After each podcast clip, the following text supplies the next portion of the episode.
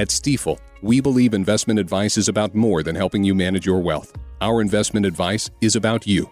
It's about realizing your dreams may become a reality because you have a plan. We believe in you. Find your new Stifel financial advisor at stifel.com. That's S T I F E L. Stifel Nicolaus and Company Incorporated, member SIPC and NYSE. What a tragic case. August 2017, a fire destroyed a house in Jackson, Michigan. Two firefighters were hurt.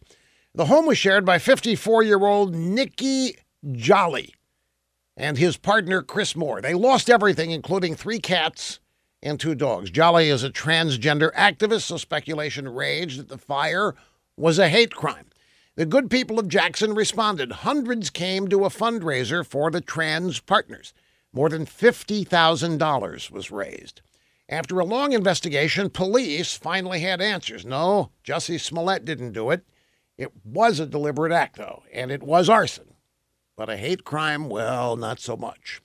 The person that police charged with first degree arson, none other than trans activist Nikki Jolly. Cops say that he burned down his own house, killing his own pets. Jolly's lawyer says that his client is innocent because of an absence of motive. Well, other than the, the $50,000. Uh, first, Jussie Smollett, and now this. You know, these days, hate crimes seem to be running into problems. They are committed by people that actually hate themselves, seems like.